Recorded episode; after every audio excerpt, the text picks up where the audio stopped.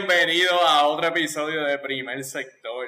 Hoy tenemos un episodio caliente, porque fue un weekend caliente y hasta tenemos invitados especiales. Hoy tenemos al presidente, al secretario y al tesorero del Red Bull Fan Club con nosotros, señores. Red Bull Fan Club Puerto Rico. Es pura casualidad, que dos de ellos ya son integrantes del podcast, pero unimos a un tercero hoy. Cuéntanos, señor Weber, ¿cómo estás? Bienvenido a Primer Sector. Muchas gracias. Gracias por la invitación. Un placer, amiguitos. Arriba, Max. Gracias. Arriba, Max, así como el Max. Y los de siempre, tesorero y presidente, ¿cómo estamos? Yo por lo menos estoy bien, no me gusta ese título. Pues, es el capítulo oficial del fan club de Red Bull en PR. Yo no tengo nada que ver con eso. Dímelo, Ángel, ¿qué es la que yo es? No sé de dónde ustedes sacan que yo soy fan de Max. No es como que tiene una gorra del club. No entiendo, de verdad. Nada, pero estamos ready, estamos moti aquí para hablar de lo que fue Monza. Y nada, vamos a darle. Es la que hay con... Dímelo, no, de Temple of Speed era lo que iba a decir. Y didn't disappoint. Sí. El Temple of Speed Delivered, en todas las facetas y en todo el weekend. El weekend entero, no lo mencionamos en el episodio anterior, pero este weekend era un sprint qualifying, como lo vimos en Silverstone. Ellos están, tú sabes, testeando el weekend nuevo, el formato nuevo de hacer un sprint qualifying, que lo que significa es que básicamente tienes un qualifying viernes en vez de dos prácticas. Sábado tienes el sprint qualifying en el que se le dan puntos a quien llegue primero, segundo y tercero. Es una carrera bien cortita, y pues lo están probando en algunos tracks, no todos. Este fin de semana pues le tocó a Monza, el Temple of Speed en Italy. Y entonces pues normal, domingo tenemos el GP. ¿Qué es la que hay con ese quali, Ángel? Mira, mano, más o menos lo mismo de siempre. Fue un quali bastante normal, hubo uno que otro scuffle ahí entre los corredores y eso, pero se quedaron los mismos. Se queda P20 más spin, no hay mucha sorpresa ahí. Kubica, Schumacher, Tsunoda, no hay mucha sorpresa. Latifi, los mismos de siempre. Pasan a Q2 no. Y se quedan en Q2. Es que empieza un poco lo bueno. Se queda Vettel, se queda Stroll. Stroll tuvo buen weekend, pero más o menos. Alonso, Ocon y Russell. Russell, después de haber hecho excelente performance en sus últimas carreras y eso, pues no pudo pasar a Q3. Se quedó. Actually, estuvo súper ajorado pasando a Q2. So, si no fuera por lo de que le eliminaron el time a Tsunoda, se hubiese quedado en Q1. Así que ahí tuvo pues un poquito de suerte. Y pues en Q3... en P10 vimos a Giovinazzi, el MPC, que aparte de todo pues tuvo buen weekend respetable y qué sé yo. Checo, bueno, con los papelones, hermano. Checo sigue P9 por ahí arriba, no consigue el pace en los quali, le está costando, no sé qué carajo está pasando con él, pero Leclerc, como le dice JC, P8, Sainz, P7. Los Ferrari no consiguieron nada en este weekend. Ellos estuvieron underperforming, de verdad. Se esperaba mucho de ellos. Era su circuito, Italia, Ferrari, toda la cosa. No hicieron nada, un papelón, de verdad. Gasly, Mr. Consistencia, P6. Ese hombre no lo sacan de ahí. Yo no sé qué pasa con él y P6, pero no hay quien lo mueva de ahí. Y los primeros 5, Daniel Ricciardo, Norris. Ya tú sabes, las máquinas, las bestias, los ganadores. Y para sorpresa de algunos, pues Bottas ahí se llevó pole position en quali. Hamilton y Verstappen P3. Después de eso, fuimos a practice. No vale la pena hablar de las prácticas, fueron uneventful. Así que dímelo, JC, ¿qué pasó en ese sprint quali? En el sprint quali, en el arranque, Hamilton, que necesitaba un buen arranque, porque necesitaba un buen weekend entero, porque ya Red Bull desde la carrera pasada, cuando habían entrevistado a Horner después de la carrera, dijo tenemos unas carreritas que no son buenas para nuestros carros. Sabemos que Monza va a ser Mercedes Territory full todo el weekend, y lo sabían entrando. So, este era un weekend para Mercedes poder capitalizar realmente, y más para Lewis Hamilton, poder sacarle un poquito de ventaja a Max si podía. Y los Mercedes en el quali, como tú dijiste, 1 y 2, mejor no podían haber hecho, excepto si el orden hubiera sido al revés, pero mejor no podían haber hecho. No te dejes ver. y entonces en el sprint, Lewis Hamilton se comió la mierda en el arranque. Y ahí ya le pasó Max, que estaba en el otro lado de la pista. Norris hizo un move arriesgadísimo, metiéndose por dentro, y Hamilton se echó para adentro para que él pasara, básicamente, porque si no se iba a estrellar. Y ahí perdió posiciones. En la misma vuelta tocan a Gasly, que no me acuerdo quién fue, si fue uno de los Ferrari, Carlos Sainz o Leclerc, no me acuerdo, pero le dañaron el front wing, y qué sé yo, como 100, 200 metros después, el front wing se le va por debajo del carro y Gasly se va a 100 y pico millas directo para las vallas y para las gomas, que fue un choquecito heavy, en verdad. No estamos hablando de 50 Gs, pero algo que cualquiera de nosotros estaría bien cagado. Y después realmente fue medio procesión,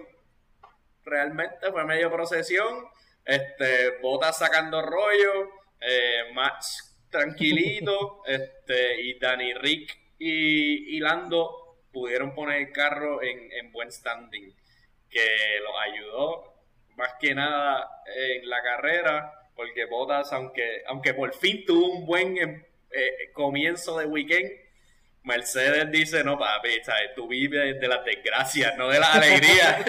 En tu vida no hay alegría, así que decidieron cambiar el motor, que se lleva un penalti a P20, y el hombre tiene que empezar el próximo día desde el tren de la amargura allá atrás.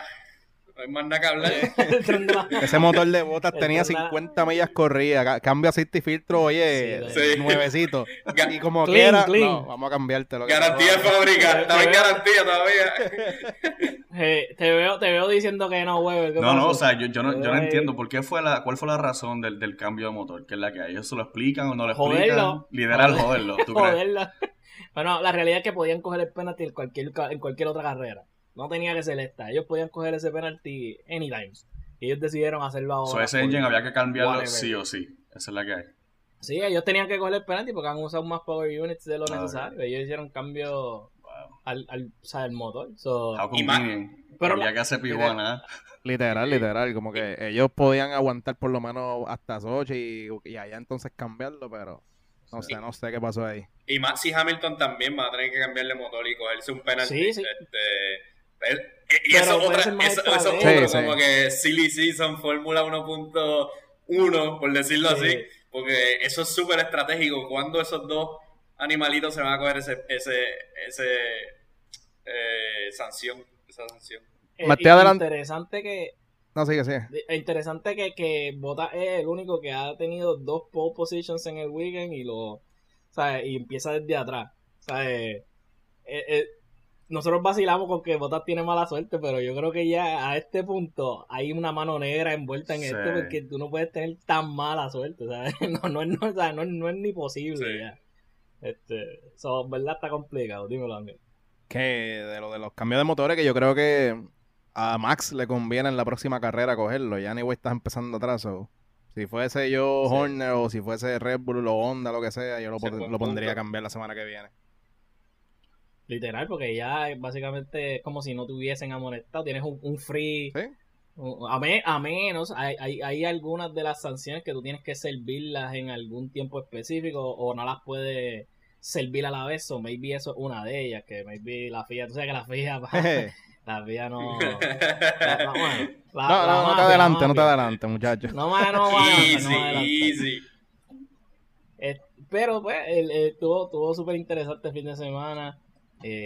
Bottas demostró que tiene un calibre, ¿sabes? Por encima del resto del grid, que en un carro decente él puede hacer cualquier cosa por encima de su teammate, por encima del equipo. Ya vimos, o sea, hemos visto la calidad cuando le sueltan las cadenas y lo dejan que él pueda hacer lo que le dé la gana. Y eso habla mucho de... Eso pone un pequeño asterisco, bien pequeñito el asterisco, pero pone un pequeño asterisco en cuán realmente bueno es Lewis Hamilton. Y eso, sabemos que es la bestia, sabemos que él es el mejor de forever. Pero tú tienes también que tomar en cuenta los team orders, so para mí hay que ponerle un asterisco bien pequeño. Hay que mirarlo con un microscopio, ese asterisco. Yo no le voy a quitar el mérito ni nada a Lewis, porque... La realidad es que los team orders siempre han estado para el que sea primera silla de cualquier equipo. Pero... Sí, en esta era. Pero, sí, en esta era, sí. Yo no sé si ustedes también lo notaron, pero yo noté como un Bottas más libre. Distinto, como que más agresivo, libre. Relax. Él dijo, pues ya yo no vuelvo para este equipo, no, mi contrato no está en juego, si cojo una silla o no, ya yo la tengo asegurada para el año que viene, so vamos a darle, vamos a sacarle lo que le pueda sacar el carro, lo que sea. Y James... Ni te atrevas a decirme nada. Valtteri, James, y apaga el radio. Sí, literal. De verdad que yo lo vi como que más libre y como que más suelto. Y me gusta la idea de que maybe lo que hemos visto de Bottas no ha sido como que el full Bottas. Maybe sí. Ha sido como que un Bottas held back por el equipo. Aguantado. So, me motivo al año que viene a ver si de verdad que tiene más talento de lo que uno cree o no sé qué pueda hacer. ¿Sabes? Vamos a ver. Sí, pero ser primera silla le va a ayudar un montón. Sí. Y cuando James lo llame, le new phone. Exacto. Oye, pero el hombre después del quali, sabiendo que pesaba 20, le preguntaron, ¿qué crees que puedes hacer mañana? ¿Dónde vas a llegar? Y él dijo, yo llego al podio. Él se lo dijo a él. Con bola, tú sabes, sin miedo. Piquetú. Así que hay que dársela, en verdad. Buen weekend dentro de todo. Él hizo lo que pudo hacer, no podía hacer más nada. No, sí, literal. Sí. Estuvo, en verdad le metió y verlo como Ángel dice, relax. ¿Sabes? Como que no tiene nada que perder, ya él está, ¿sabes?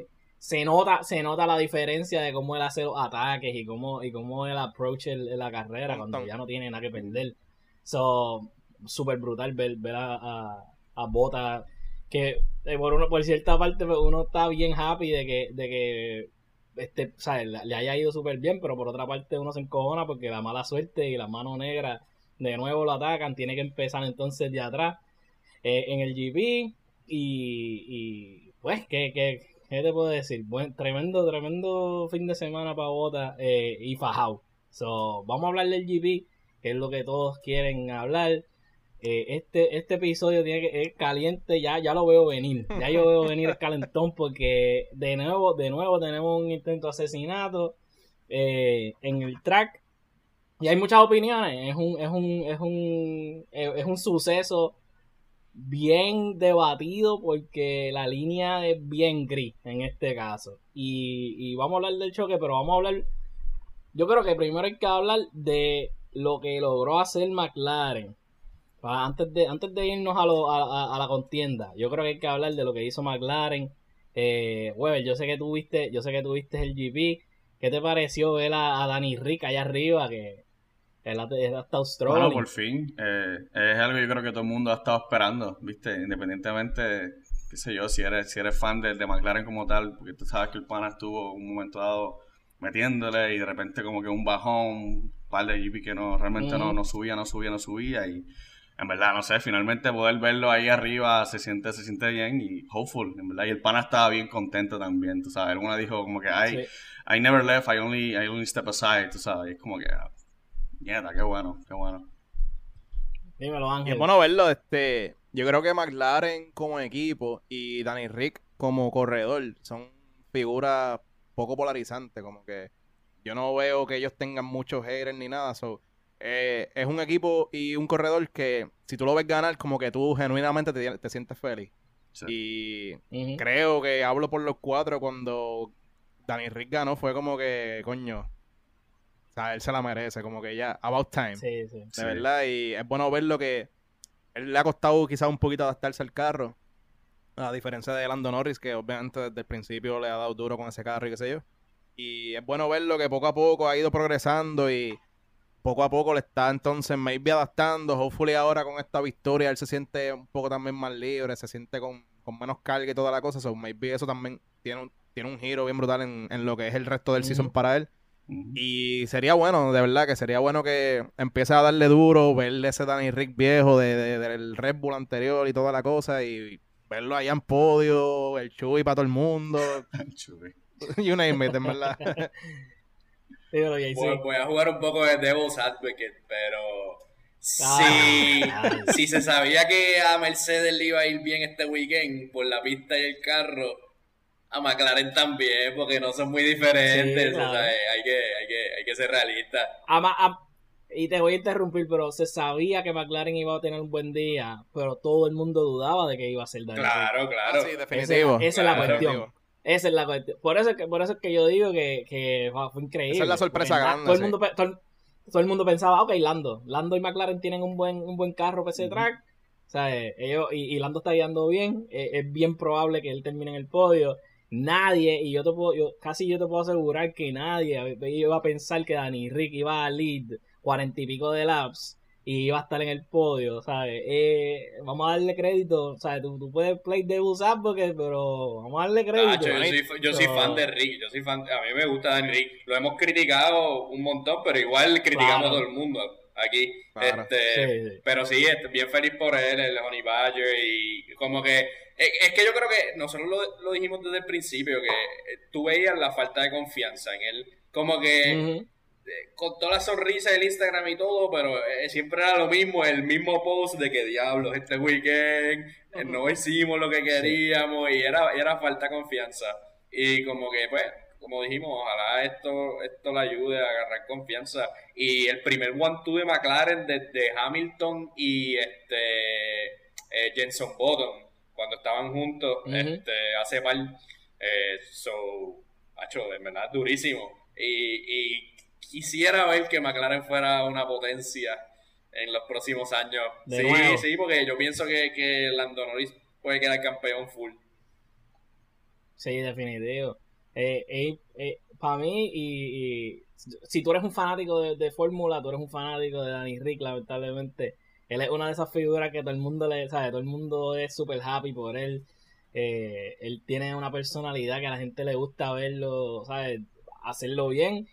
Aunque tenga haters, porque cuando él está haciendo mucho chiste y mucha pendeja, pero no está ganando, pues es fácil odiar esa personalidad también.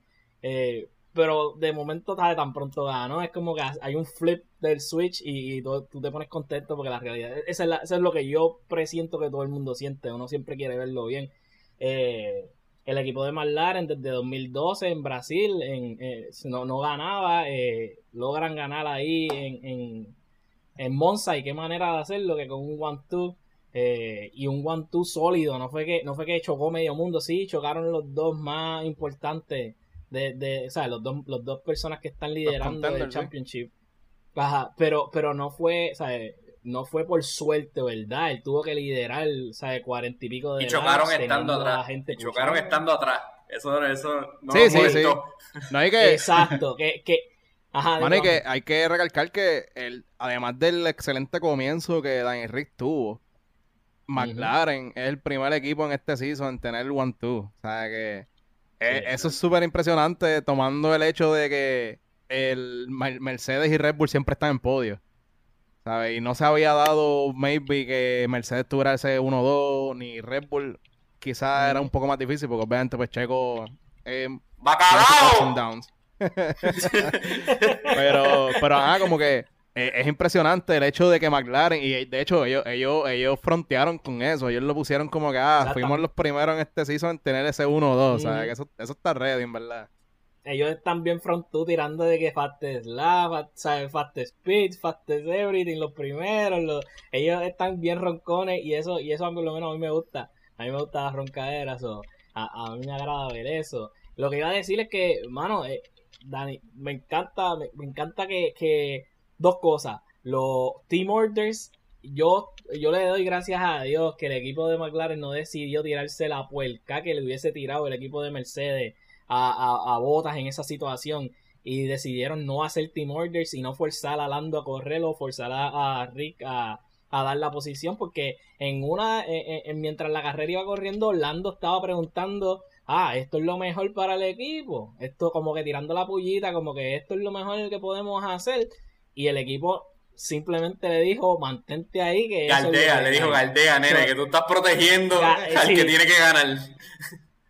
Le digo, y eso te da mucho, o sea, eso te da mucha confianza de que el equipo está pensando más adelante, está pensando de que Rick ha tenido, ¿sabes?, problemas con confidence en el pasado, que cómo tú le vas a quitar una carrera tan importante y un boost al confidence a un driver como Rick, ¿sabes? Que para mí eso cementó a McLaren como que tienen la cabeza en su sitio. Yo estoy seguro que otros equipos hubiesen pichado eso y hubiesen mandado a Switch o lo que sea, porque obviamente pues Lando tiene más puntos y toda la cuestión, pero a mí me gustó eso un montón.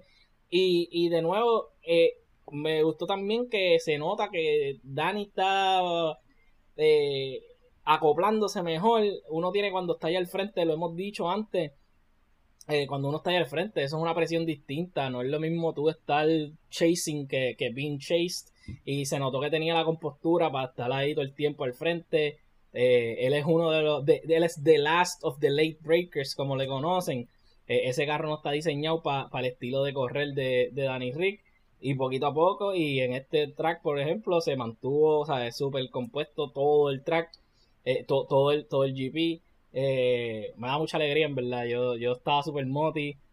McLaren es un equipo que a mí me gusta un montón. No soy súper, ¿sabes? Yo no tengo así como que un equipo ahora mismo. Alfa Tauri es el único de Yuki.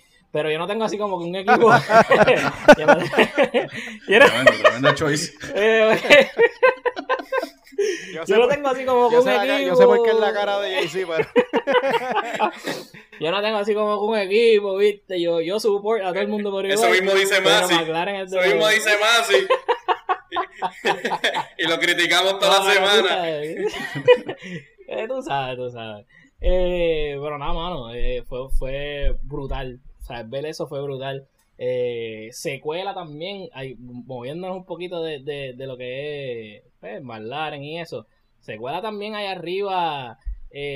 Valtteri viniendo del 20, P20. Él tiene que pasarle a todo el mundo, literal, para llegar entonces a lo que es el P3 y el podio. JC, tú lo dijiste ahorita, que él estaba súper confiado de eso. Él lo había dicho desde antes. ¿Qué le pareció lo que hizo Bottas en este fin de semana? Dímelo, JC. Bueno, le dio con todo. Fue como que quiso hacer el fast slap en la vuelta pasada y Newman como que rejuvenecido. Y en verdad mala suerte lo de cambiar el motor, pero excelente carrera. También hubo 5 DNFs, no podemos olvidar que un cuarto del grid se salió. No.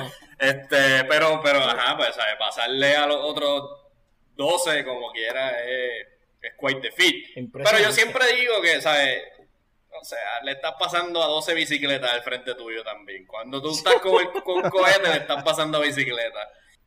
Y es lo mismo que hace Checo. Él no le pasó a Checo. Él no le pasó a Checo en teoría, ¿sabes qué?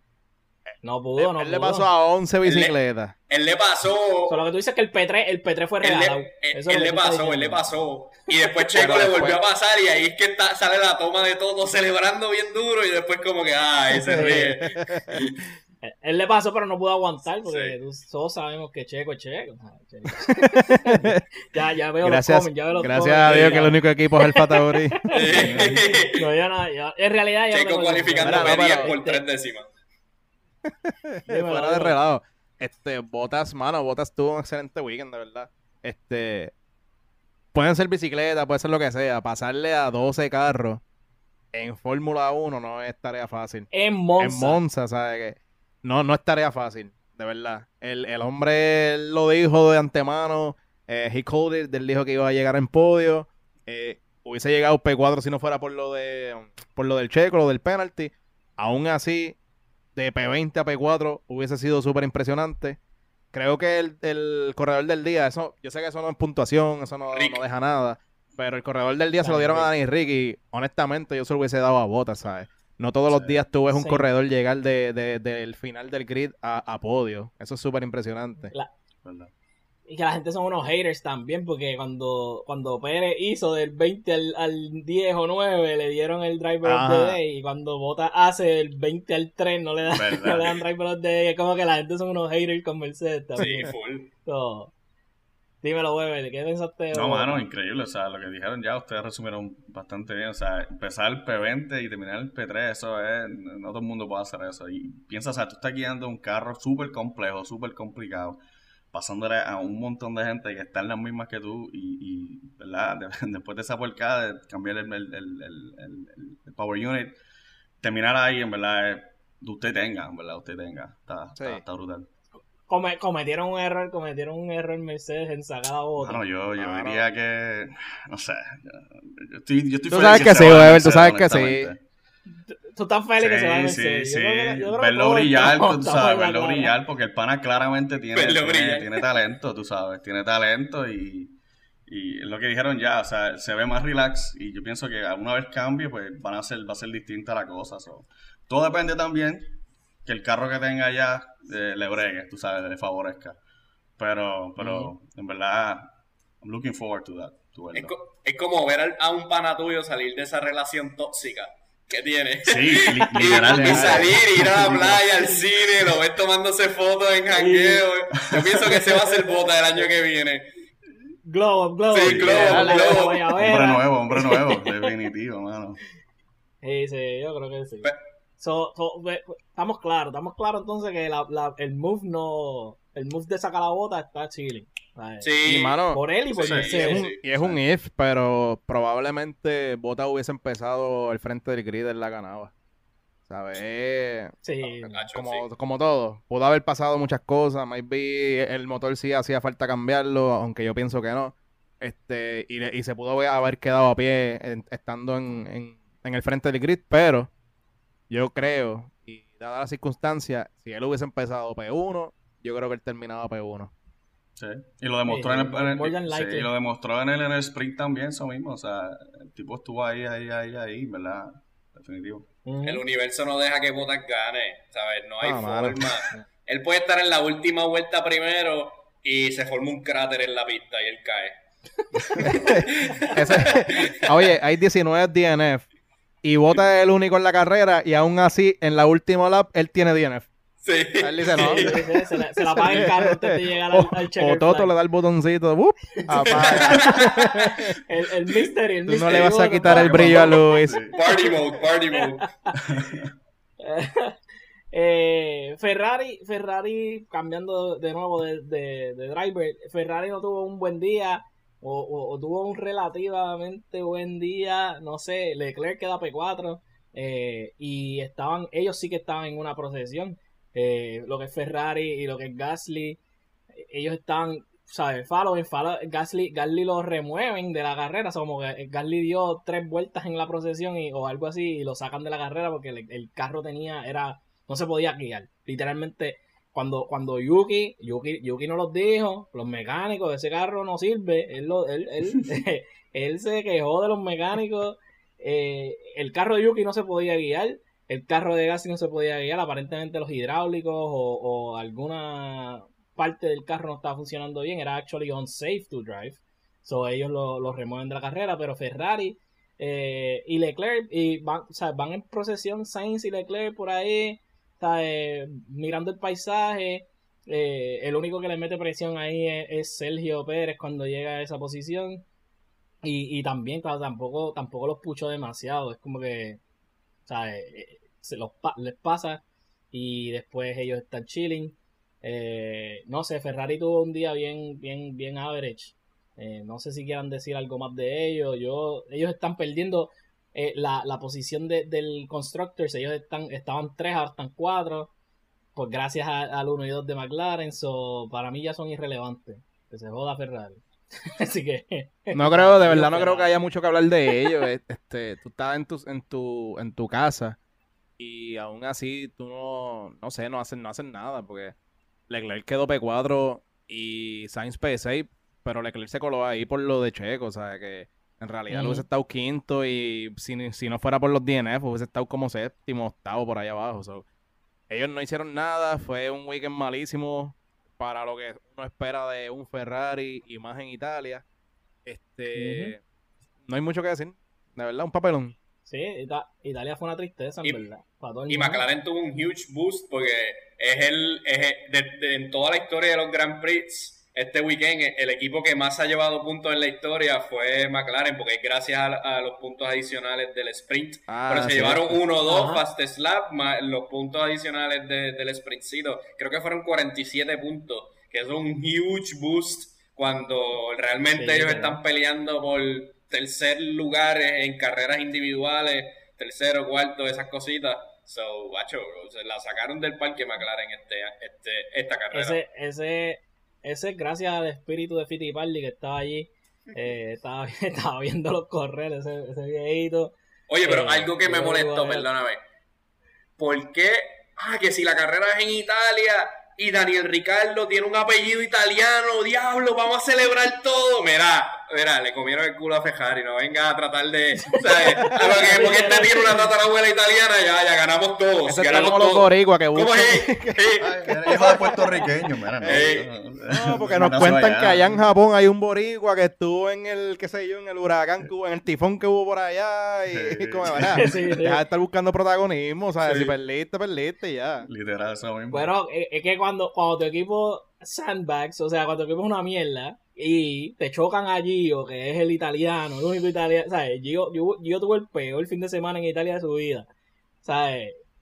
Y entonces el equipo de Alfa Tauri también es DNF completo, ¿sabes? No hay representación italiana, tú vas a tener que, ¿sabes? Tú tienes que ponerle con el periódico, mi hermano.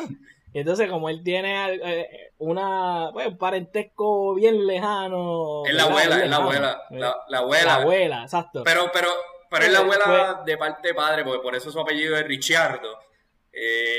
Sacho, los italianos se montan. Sabe italiano. Sí, sabe italiano. Tiene que haber un equivalente al boricuazo ahí en Italia ahora mismo buscando toda esa bala. Obligado. Pero nada, Ferrari, pues no voy a decir más nada. Lance Stroll, súper contento por Lance Stroll, quedó P7. Él ha tenido, lo dijimos el episodio anterior, que él ha tenido, o sea, fin de semana terrible. Yo creo que desde Bakú él ha tenido problemas, no ha dado pie con bola en realidad, y por lo menos P7 por encima de Vettel nos da un poquito de, por lo menos a mí me pone contento. Él es un buen driver, aunque todo el mundo lo odie, yo lo considero un buen driver, so... qué bueno que está ahí, pero también bien, o sea, no inconsecuente. La realidad es que fue inconsecuente el equipo de Aston Martin.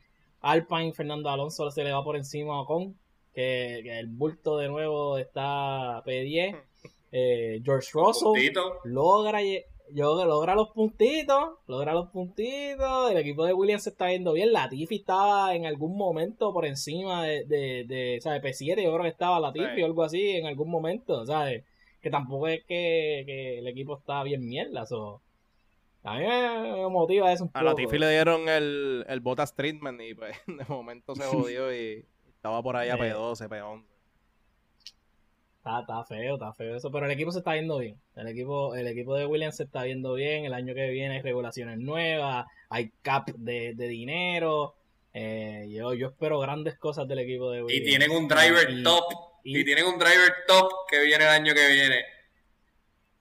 Judad.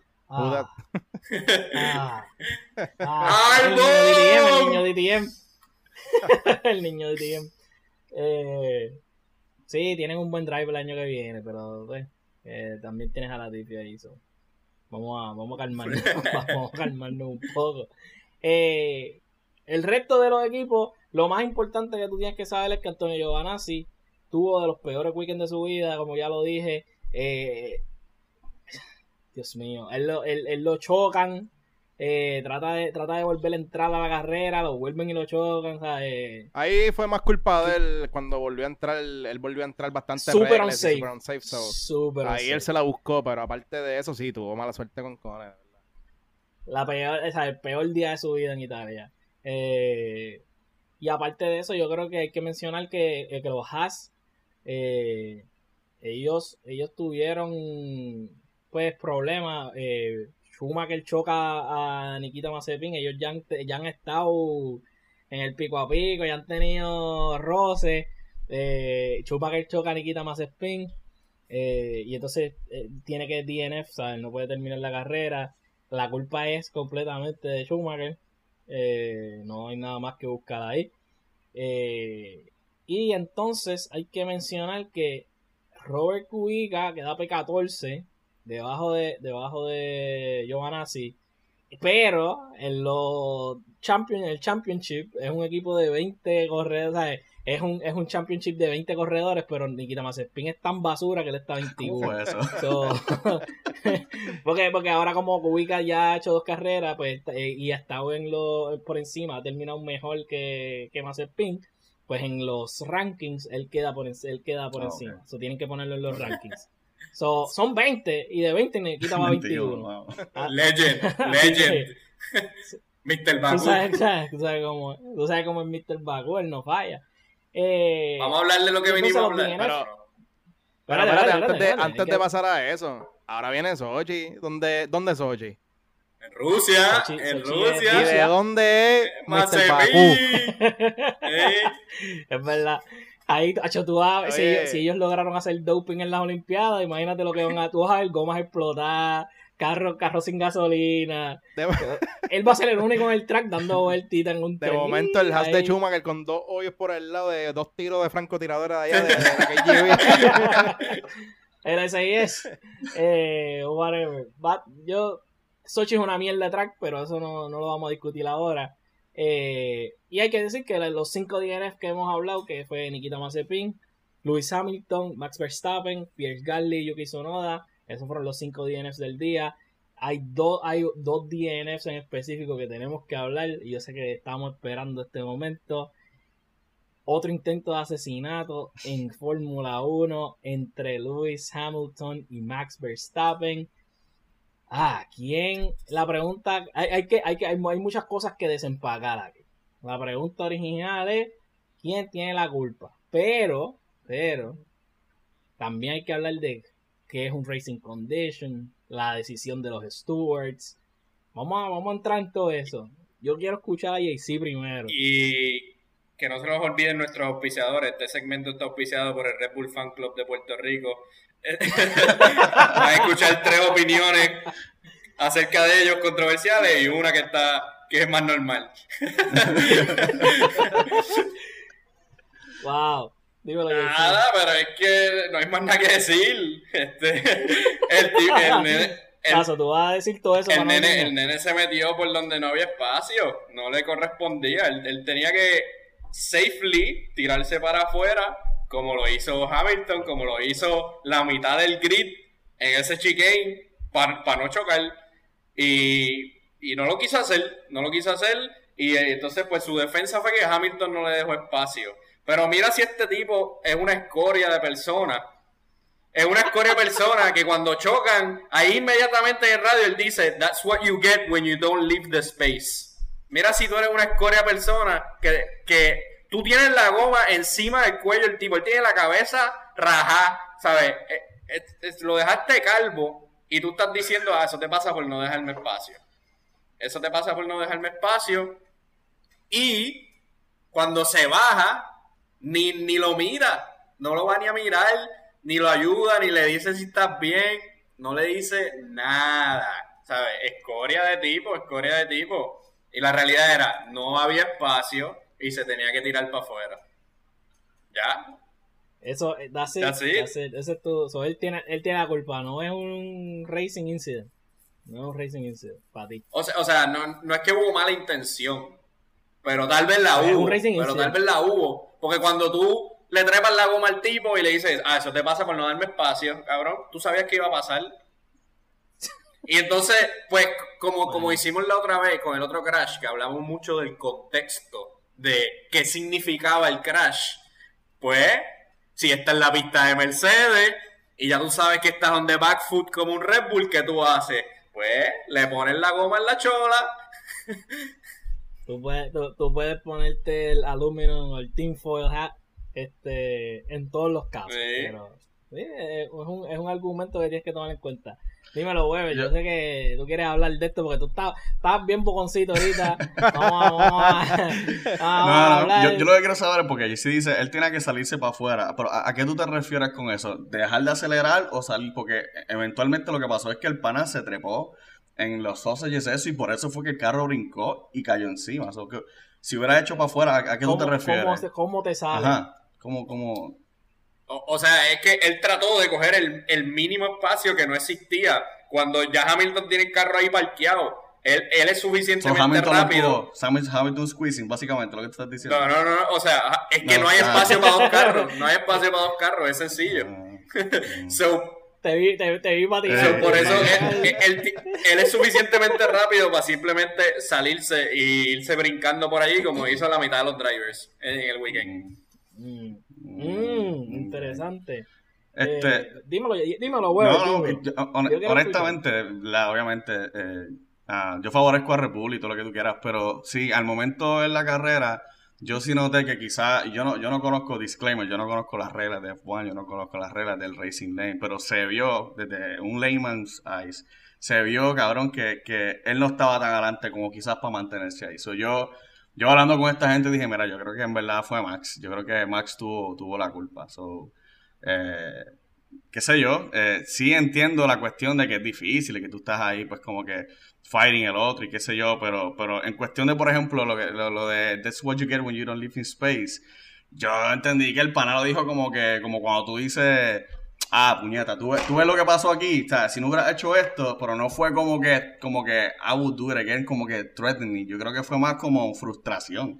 Y el pana se bajó del carro y mientras iba caminando, Luis estaba dando reversa, tratando de... Obviamente, si el pana está dando reversa, es porque el pana puede seguir y él quería seguir corriendo. Yo creo que Luis tenía la esperanza de poder salirse, zafarse de ahí y seguir corriendo. El pana... estaba bien, I don't know, como que la cuestión esa de que él he didn't check on him, y qué sé yo, como que no chequeó, yo creo que el pana estaba bien y se vio, obviamente no estamos minimizando el choque, porque obviamente se vio que el choque estuvo heavy, pero en el momento, yo no sé, yo creo que estaba bien la cosa.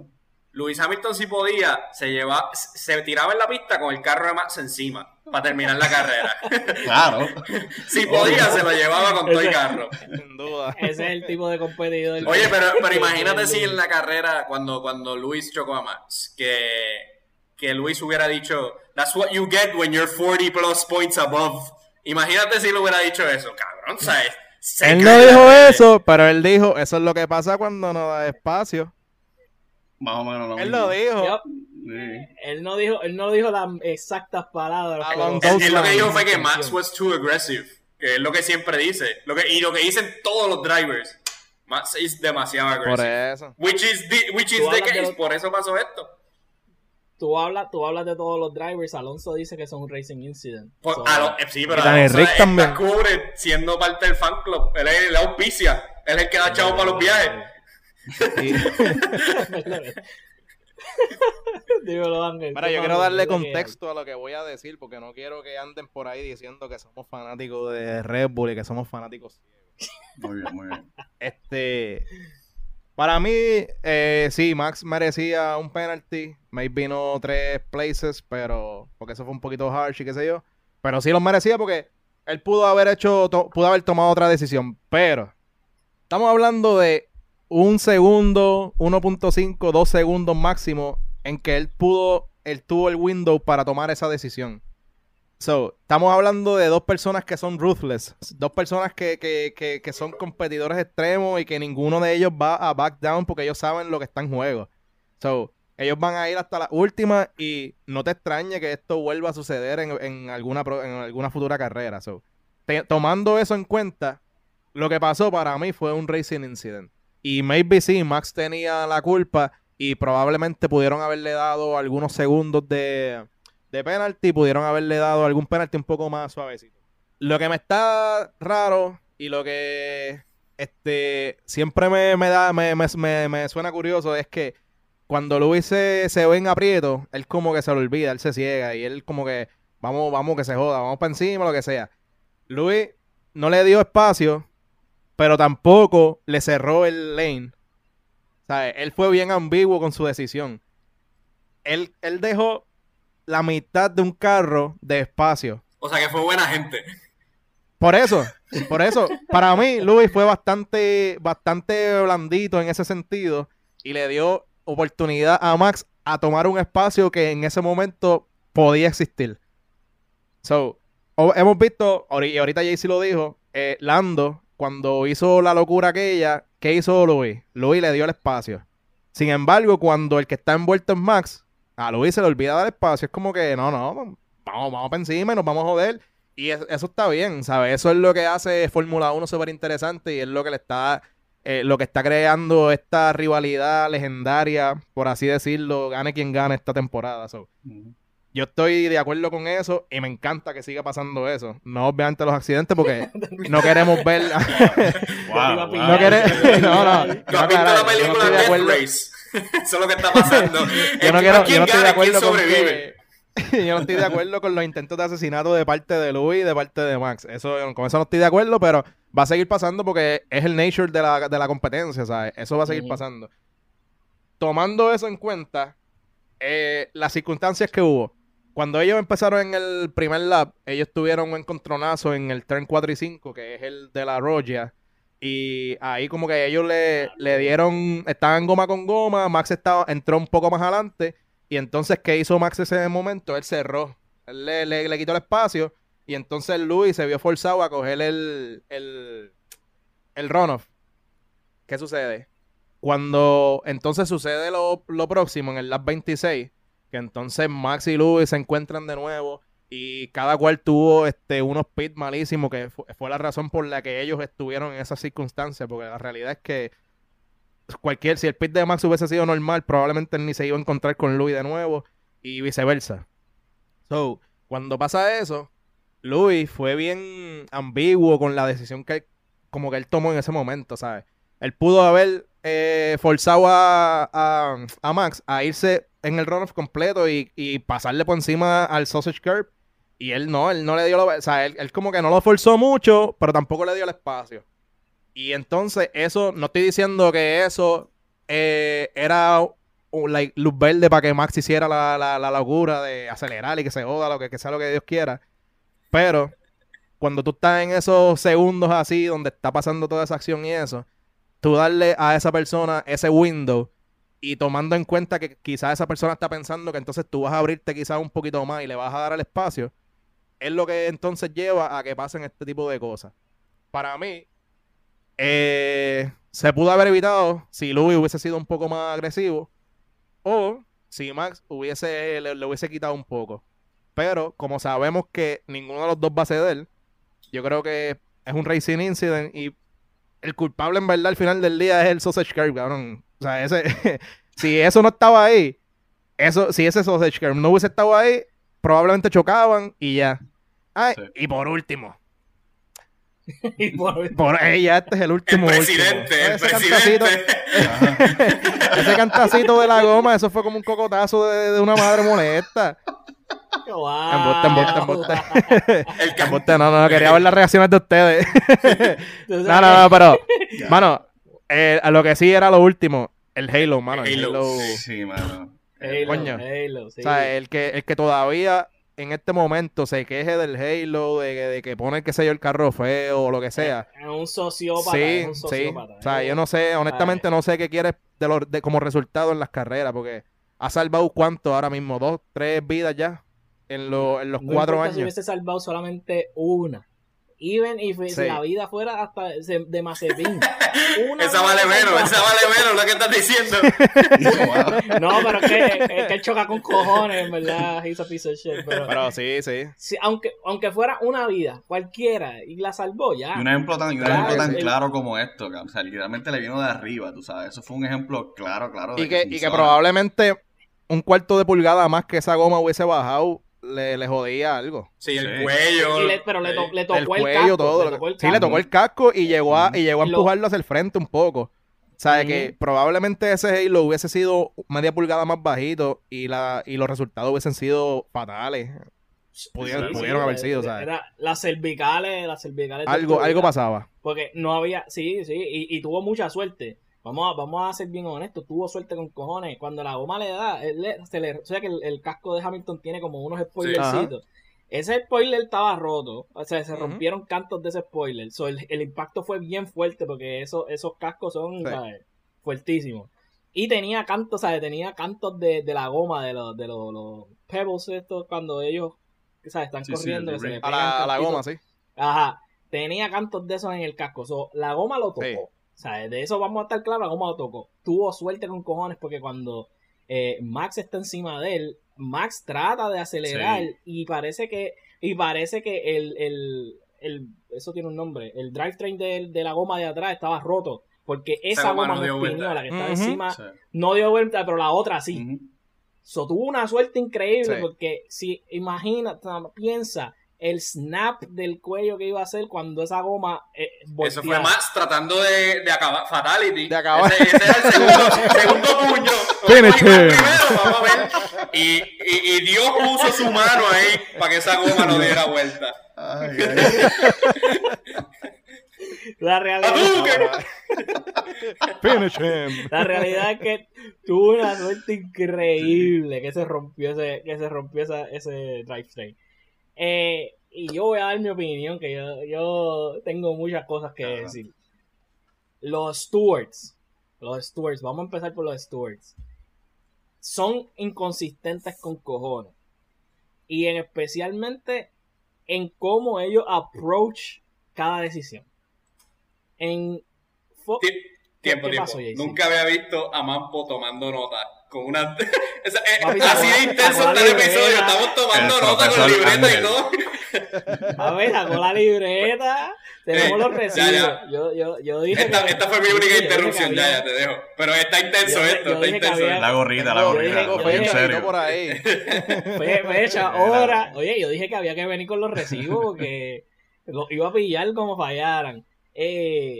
Lo que quería decir es que son bien inconsistentes, demasiado inconsistentes. Cuando ocurre el accidente de que Lewis trata de asesinar a Max, ellos tomaron en cuenta solamente ese turn, ¿right? El turn era lo único que importaba. No importaba el contexto de dónde venían, no importaba que ellos estaban corriendo wheel to wheel en ese momento, solamente importaba el contexto. No importaba qué pasó después, no importaba qué pasó antes. Ese era el contexto.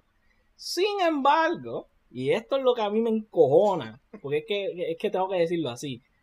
En esta situación, los infelices, porque esa es la palabra que hay que decirle, los infelices de los stewards deciden que en esta situación ellos van a tomar turn 1 and turn 2 como el racing situation. Ellos no tomaron turn 2, que es el importante. Ellos tomaron turn 1 y turn 2. Ese es el contexto que ellos le están dando. En el documento oficial, ese es el contexto que ellos le están dando. Inconsistente empezando. Cuando ellos llegan a turn 1, claramente Max está detrás.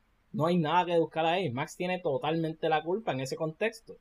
Max no tenía nada que hacer. Él estaba súper atrás.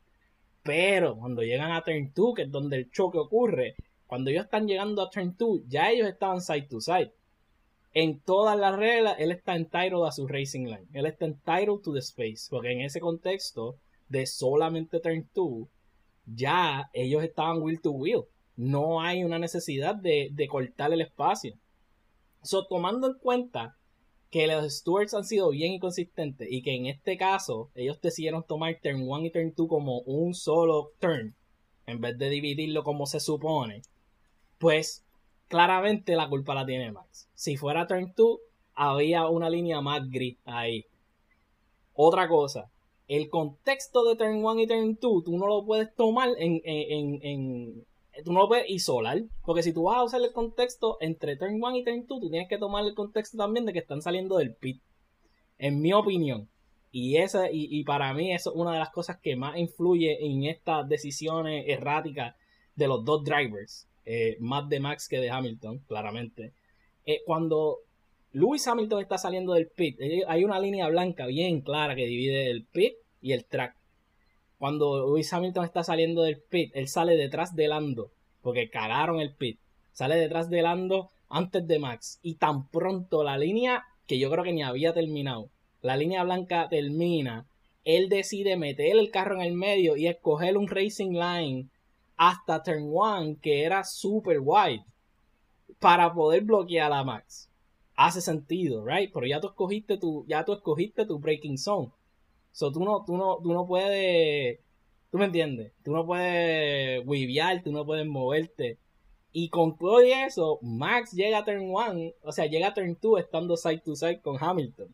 So tú tienes que tomar el contexto entero, ¿me entiendes? Si tú vas a tomar una decisión que incluyes más de un turn, y estás diciendo, hay que tomar el contexto del turn 1 y turn 2 por X o Y razón, tú tienes que tomar el contexto también desde donde empieza la situación.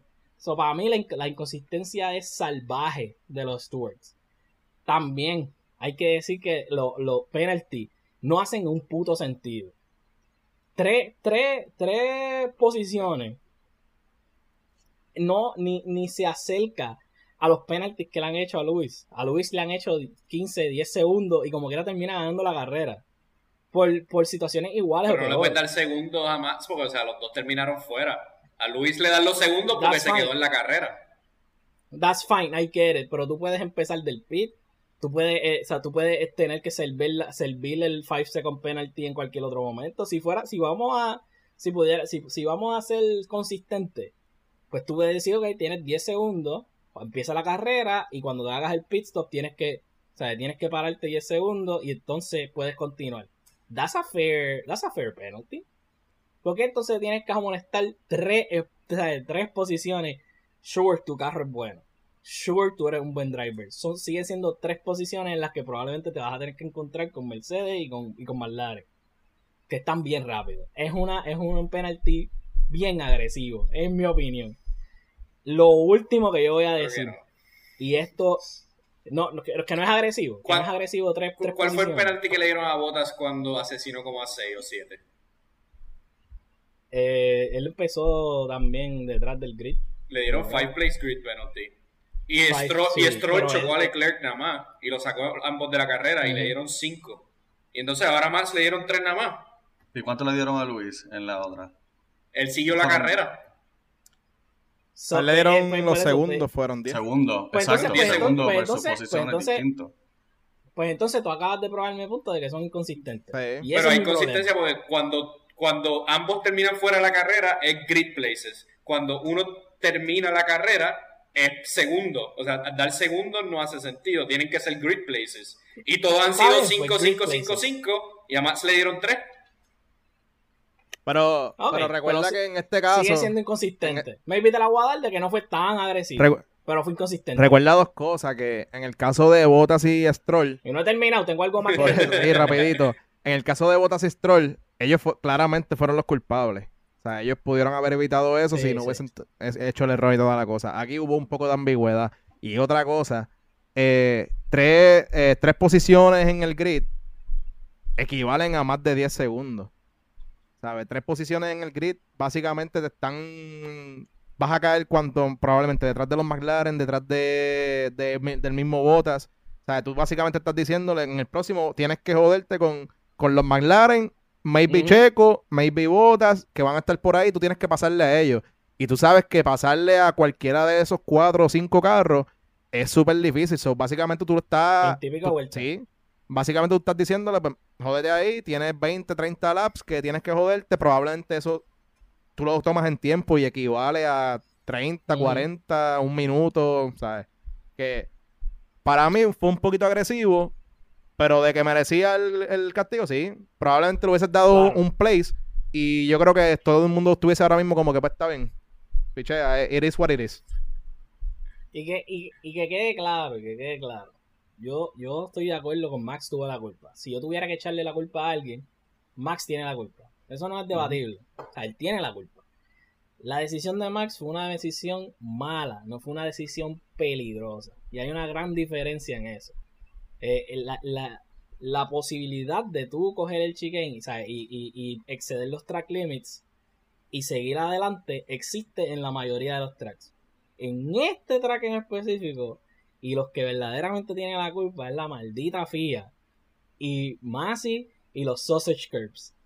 Y te explico, en el 2019, y esto fue uno de los accidentes más aparatosos en la historia de Fórmula 3, hay un chamaco que choca, ¿verdad? Y sale volando para el carajo. El chamaco se llama Alex Peroni.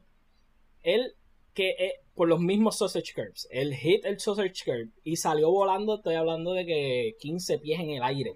Él todavía, yo creo que ni se ha recuperado. Y esto fue saliendo del fin de semana en el que Anton Hooper perdió la vida. Que ya tenemos situaciones bien peligrosas, ¿verdad? Y pasa esto con el sausage curb en Monza en 2019.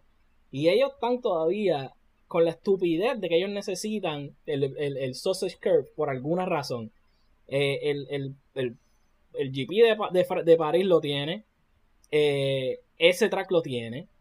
Y no hay necesidad de tenerlo. Los track limits se exceden por alguna razón. Y ellos traquean los track limits. Yuki tuvo track limits. Lewis Hamilton tuvo track limits. Daniel Ricciardo le dieron como 3 warnings o 2 warnings por track limits mientras estaba leading el GP. Los track limits son una cosa. O sea, los track limits existen por eso mismo. Es algo por lo que te amonestan. No hay necesidad de tú tener una barrera física como los sausage curbs, que claramente pueden afectar la vida de los corredores. O sea, la FIA no aprendió nada. Ellos vieron a un chamaquito de F3 volar, literalmente volar. Estamos hablando como 15 pies en el aire, de que el carro sale película. Y ellos no aprendieron nada y decidieron mantener los sausage curbs por alguna razón que no hace sentido. Eso va más allá de es casi criminal. Y, es casi, honestamente, es casi criminal que eso siga ahí. O sea, en uno de los... Y yo entiendo, ¿verdad? Tú tienes que... De alguna manera, y yo le he dicho, a mí me gusta cuando los tracks tienen o sea, no es peligro, tienen consecuencias. A mí me gusta eso. Los sausage curbs no son una consecuencia. Los sausage curbs son un hindrance a correr. Porque claramente en esa situación, si no hubieran sausage curbs, Max podía exceder los track limits y ya. Era una situación bien fácil de evitar. ¿Tú crees que el peligro sobrepasa cualquier beneficio que pueda tener? ¿Cuál es el beneficio? No hay ningún beneficio en realidad. Por eso.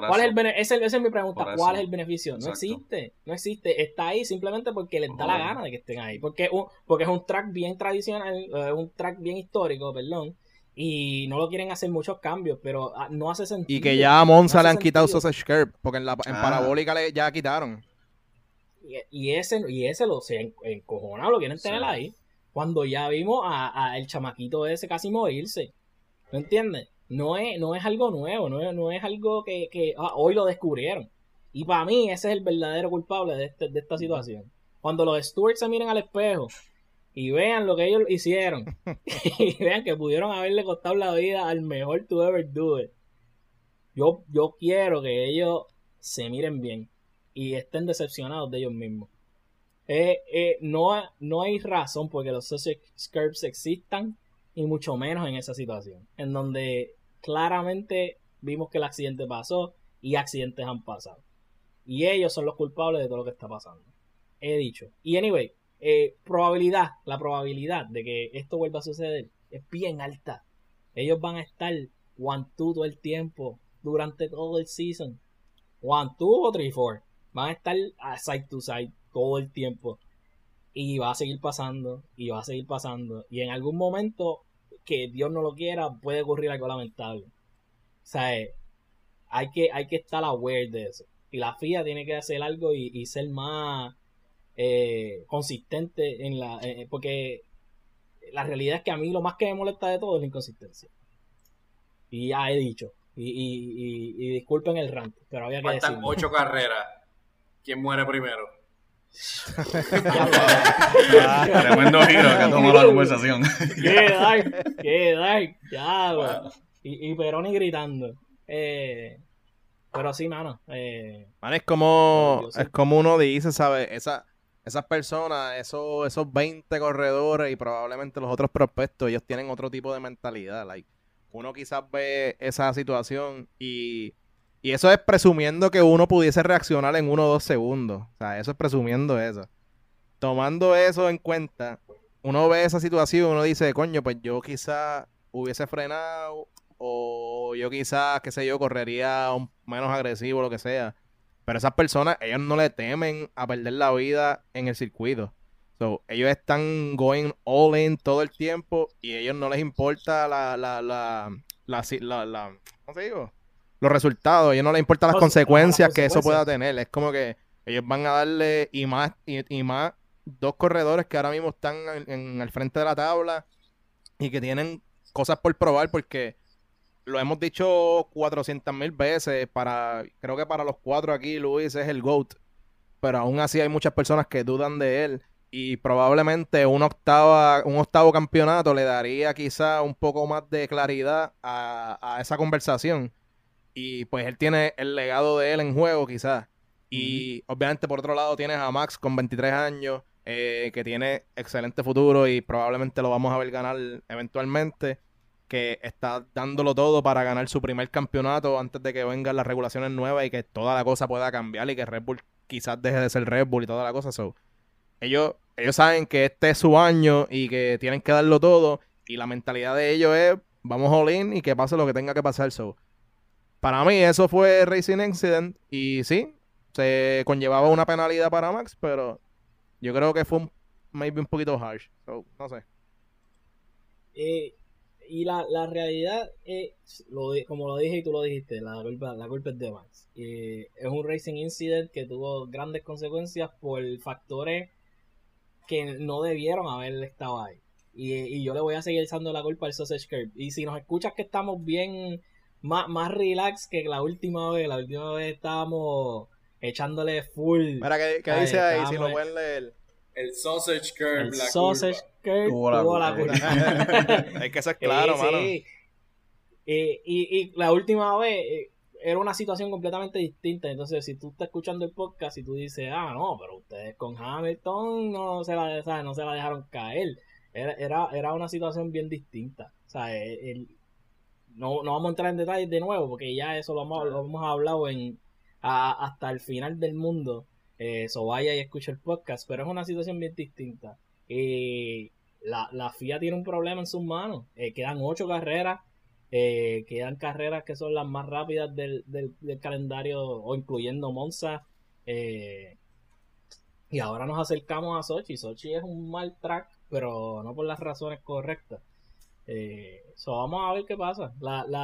La respuesta del equipo de Red Bull, por ejemplo, fue curiosa en el sentido de que ellos no pucharon a la amonestación de Lewis Hamilton y del equipo de Mercedes como lo han hecho en otras ocasiones cuando ellos están claros de que tienen la razón. Ellos no podían contestarle, ellos estaban ahí patinando, titubeando, Horner y Max. Uno se puede poner el tinfoil hat y ver que ellos vieron la telemétrica y dijeron, tú ibas como que muy rápido, whatever, ¿sabes? Uno puede hacer esos lips. Y el equipo de Mercedes, bien clásico Mercedes, vamos a hablar con los stewards o whatever. Yo siento, y perdona que te interrumpa, Toto, no seas llorón, mi santo. ¿Sabes? ¿Qué hizo? Diciendo que eso fue un tactical foul, diciendo que eso fue algo premeditado. Eso me molestó, Coño, Toto, si tú dices eso de Max, maybe nosotros podemos decir lo mismo de Lewis en Silverstone, ¿sabes? O maybe es que Lewis lo ha hecho y por eso es que tú estás pensando que alguien más lo hace. ¿Sabes? Como que déjalo quieto. Ya los stewards le dieron el penalty a Max. No siga revolcando toda la jodienda, porque esas palabritas así es como que en la llaga, como que para joder, como que... ¿Sabes? Uh-huh. Tú sabes que no fue un tactical foul, tú sabes que fue algo que pasó y ya, déjalo así, no sea llorón. Él lo dijo antes del penalti, él lo dijo post-race cuando no había penalti, pero sí. Ok. Y él dice como que, maybe this was, como que, y entonces él le pregunta a la reportera, what is the football term for, y entonces la reportera dice, tactical foul, y él, yeah, like a tactical foul, con el acento alemán obviamente. Pero sí. Pues... Yo creo que a ese nivel tú no juegas eso No sé, un tactical foul en ese nivel puede ser la muerte de otro corredor, o sea, tú no juegas así. Sí, yo no creo que Max se preste para eso, pero quién sabe, esa mentalidad como tú dijiste es bien diferente. They wanna win at all costs, so, tampoco vamos a pensar que Max es un angelito, ¿sabes? No sé. Lo otro de que le han criticado un montón a Max de no chequear a Hamilton, yo tengo que pensar que él sí lo miró, vio que estaba chilling o dando para atrás o lo que sea y decidió evitar una confrontación. Hemos visto peleas antes en los tracks. ¿Sabes? Eso era lo que queríamos, eso era lo que estábamos esperando. Eso es lo que querías tú, que eres loco. Yo quería un puño del casco. ¿Sabes? Hemos visto peleas antes, so maybe, ¿sabes? Max maybe es un volado y decidió como que aguantarse. Es que él lo dijo, él lo entrevistaron y mira, y hablaste con Luis y dijo, no, in this situation you better walk away, porque él estaba encabronado.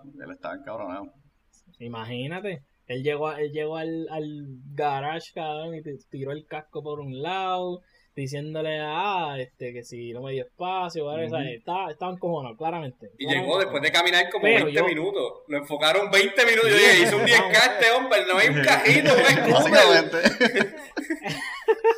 Endemoniado. Y yo se la doy, ¿sabes? Lo primero que olvídate de la rivalidad, olvídate de lo que sea, lo más importante es el humano, ¿sabes? Él está bien, ¿sabes? Después que tú te asegures que Luis está bien, tú le das un puño en el casco, pero... No antes, ¿sabes? No te tienes que ir mordido por ahí, ¿sabes? No tienes que... No sé, es como... Oye, si no estuviera bien y le das un puño en el casco, tú estás a otro nivel. Te jodas. Inconsciente. Cuando te asegures que te... Ah, caballito, estás bien. Sí, estamos ready. Ah, ok. Y ahí lo golpea. Pero no antes. Mano, pero qué clase de weekend. Qué pelota de weekend. Monza 2020. 21. Disappoint. Escucha, ¿para qué tú no me dejas hablar? Monza 2020 did not disappoint. Monza 2021 did not disappoint. The Temple of Speed is still on the field. Y 19, Leclerc.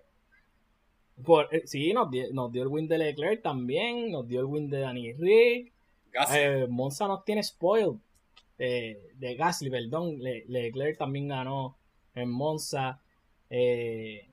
Mano, que fue un weekend. Nos habíamos quejado un poquito de los weekends aburridos. Yo no me quejé nunca, pero se habían quejado de los weekends aburridos y Monza decidió, los dioses de la fórmula decidieron todo, llegar al templo de la velocidad y hacer lo que y hacer lo que les diera la gana. Súper interesante el weekend. Predicciones, Sochi. Sochi. Yo no quiero ni hablar de Sochi. Sochi es malito, mano. Tracks que I'm not looking forward to at all. Es como muy encerrado ese track. Nada, yo creo que vamos a ver a los Mercedes y McLaren por ahí. Yo no creo que Max se pueda recuperar del penalty. Y eso es tomando en cuenta si no cambia lo del motor. Probablemente vamos a ver un podio maybe un poquito distinto con maybe un Lando, hopefully un Danny Rick y los Mercedes, o sea, Luis y Bottas. Uch. ¿Qué tú crees, Weber? Hermano, yo soy un new fan, yo nunca he visto ese track. No tengo, como quien dice, pero me imagino que yo no tiene referencia. No, realmente no. Pero yo sé que Bottas va a estar encojonado. Viene, yo sé que va a venir encojonado y quizás va a estar al menos en los primeros 4 o 5. Y pues obviamente los obvios, Max, Luis. Y esperemos que Danny Rick no la deje caer. Vamos a ver qué pasa. ¿Qué tú crees, JC? Igual, los Mercedes y los McLaren por ahí. Pero estaba pensando... Si Luis de verdad ha aprovechado las oportunidades este season que ha tenido de ganarle puntitos a Max, porque cuando Max se le explota la goma, que él en el restart hunde el botoncito, ahí se le fueron todos los puntos. Este weekend que tenía que ser de él, o sea, no hay excusa, no hay break, también se le fue puntito. En el sprint pasado, bueno, él ganó la carrera, pero ahí en el sprint se le fue. Él no es muy bueno en los sprints, si te das cuenta, los dos sprints. No ha ido muy bien. Ha perdido mucha posición en esa, so yo no creo que él va a votar porque ese es el formato que reina y la voz de él tiene peso. Y no sé, estaba pensando en todas las oportunidades pequeñas que él ha tenido de sacar puntitos chiquitos y yo creo que se le ha ido. No es como los años pasados que él no ha tenido necesidad de sacar puntitos chiquitos, ¿verdad? Porque siempre es primero 1, 2, 1, 2. Le sacaba 30 segundos al segundo carro, ¿sabes? Entonces no, estoy seguro que esos pequeños puntitos es lo que va a hacer la diferencia al final. Sí, literal, y o sea, en ellos se fueron a pique, no cogieron puntos, pero Max se llevó como quiera los 2 puntitos del sprint, ¿sabes? Que hablando de esos mismos pequeños puntitos, pues la ventaja era de 3 puntos, ahora es de 5 la que Max tiene en la carrera por el campeonato. So, yo creo que esto va a seguir así hasta el final. Probablemente vamos a ver un campeonato que se separa, qué sé yo, en menos de 10 puntos y va a estar súper interesante. Y ahí, como tú dices, el único que él le pudo sacar fue el de Silverstone, que intentó asesinar a Max y él llegó primero después. Pero aparte de eso, pues... Sí, una carrera que se la regalaron los en Spa perdió por puntitos porque la carrera no se corrió por la lluvia y Max le ganó el pole. En Zandvoort él perdió puntitos también, ¿no? O sea, estamos hablando de poquito en poquito que ahora son valiosos para él. Ahora los va a necesitar, obligado los va a necesitar. Y los fastest lap que le han quitado 2 o 3 fastest lap ahí, bien puerquitos ahí en la última vuelta, piteando a Gasly y a Checo y a un montón de gente. You gotta do. Owen. Mis predicciones son parecidas. Yo creo que Luis ganó Sochi en 2019. Eso no me sorprendería que ganara de nuevo. Ya vimos que el carro está rápido por lo que hizo Bottas. Ellos tuvieron un buen weekend, no es como que, o sea, no tuvieron un weekend malo. Sí, hay que tomar en cuenta que el pack de aero de Red Bull y de Mercedes y de la mayoría de los carros, el pack de aero era bien diferente. Si vieron fotos, oyeron los carros, se dieron cuenta que los spoilers y el aero de atrás es bien grande usualmente. En Monza era bien finito, o sea, era súper pequeño. El pack de aero era diferente, eso puede jugar un papel en lo que es Sochi. En verdad a mí no me interesa mucho esa carrera, pero va a ser importante en el calendario porque necesitan esos puntos sí o sí, o sea, el Mercedes necesita esos puntos sí o sí. Esperamos también que Daniel Ricciardo no la cague. Ya vimos que puede ganar, ya vimos que tiene pace. Ya vimos que tiene la compostura, ahora tiene que volverlo a hacer, porque si no es un fluke. Sí. No quiero escuchar más ninguna, ¿sabes? No quiero escuchar más ninguna opinión. Si él no vuelve a ganar este season, o por lo menos estar en el podio, es un fluke. Es más bulto que Ocon. Diablo. Diablo. Mira este. Ay, tú estás botado del podcast. Es más bulto que Ocon. Porque con mejor carro hace menos. Están uno a uno. No te la voy a dar. Hace sentido que... Oye, pero ¿y si Red Bull trae el torpedo este weekend? ¿Cómo cambia eso? Él es ruso. Hey, ahí se jode todo el mundo. Lo otro que quería mencionar también es lo del Halo. Maldito Halo. Ha pagado dividends. Ya no quiero escuchar más objeturas al Halo. Como dijimos, persona que me menciona que el Halo se ve feo, que el Halo no tiene nada que hacer ahí, persona que claramente no es inteligente, claramente tiene algún problema. Sí. Y nada, mano, Sochi. El nuevo, como siempre, el nuevo camera angle que lo pusieron con Russell, que es la cámara en el casco, que tú ves la división del Halo y ves por donde ellos están viendo. O sea, yo pensé que ellos no tienen mucha visión. O sea, ellos están guiando ahí por feeling, casi, básicamente. Hey. A mí me sorprendió porque una vez yo me puse a ver una entrevista que le hicieron a Daniel Rick de la posición que ellos tienen cuando están sentados en el carro. Y obviamente, pues tú sabes que ellos están con las piernas casi... ¿Acostado? Exacto, las piernas están casi al nivel del hombro y las nalgas para abajo, para el centro de gravedad bajarlo y toda la cosa. Pues cuando a él le preguntan eso mismo, como que cuál es la visibilidad de ellos, él dice, mira, lo que nosotros vemos es la parte arriba de la goma y para el frente lo que vemos es, o sea, no, tú no ves como que el wing ni nada, tú lo que ves hacia el frente y ya. Y normalmente cuando ellos corren, ellos toman mucho en cuenta los letreros estos que te dicen cuántos metros faltan para la curva y eso, para ellos saber cuándo van a frenar y toda la cosa. So, mucho de eso es como instinto, es como, por eso es porque la práctica y ellos hacen mucho los simuladores y todo, porque... es más instinto de lo que ellos en realidad ven cuando están corriendo. So, es súper impresionante, de verdad. Ellos se memorizan los tracks y el muscle memory. El muscle memory de ellos es impresionante, ¿sabes? Tú puedes... ellos te pueden decir exactamente, ¿sabes? Turn 3, tienes que bajar, qué sé yo, cambios, tienes que frenar, coger a la vuelta. Ellos saben, o sea, todos estos detalles ellos los saben de memoria porque simplemente no lo pueden ver. Tú no puedes reaccionar, como quien dice, tú no estás reaccionando al turn. Tú no ves el turn venir y reaccionar. Oh, coño, tengo que... no. Tú sabes que tienes que turn. So, tú estás siendo proactivo en ese caso cuando ellos corren. Es súper interesante y esa camarita da un look bien impresionante de lo que ellos pueden hacer. Estamos hablando de 200 y pico kilómetros por hora. Es una ridiculez que ellos puedan manejar ese carro y ¿sabes? Y no es baratarse todos los fines de semana. A menos más espíritu. A menos que sean más espíritu. Buen fin de semana en Monza. Próximo fin de semana no hay carrera el próximo fin de semana, es la de arriba. Sochi. No voy a seguir hablando de cuán malo es Sochi o vamos a las carreras que usualmente son malas. Esa va a ser la más dura, ¿verdad? Yo no voy a seguir diciendo que es mala porque hay que esperar a que ocurra lo que vaya a ocurrir. Y como siempre, Primer Sector en todos lados, las redes sociales, Instagram, todo eso. Nos pueden seguir, nos pueden comentar, nos gusta el calentón. Si tienen algo que decir, ¿sabes? Coméntenos.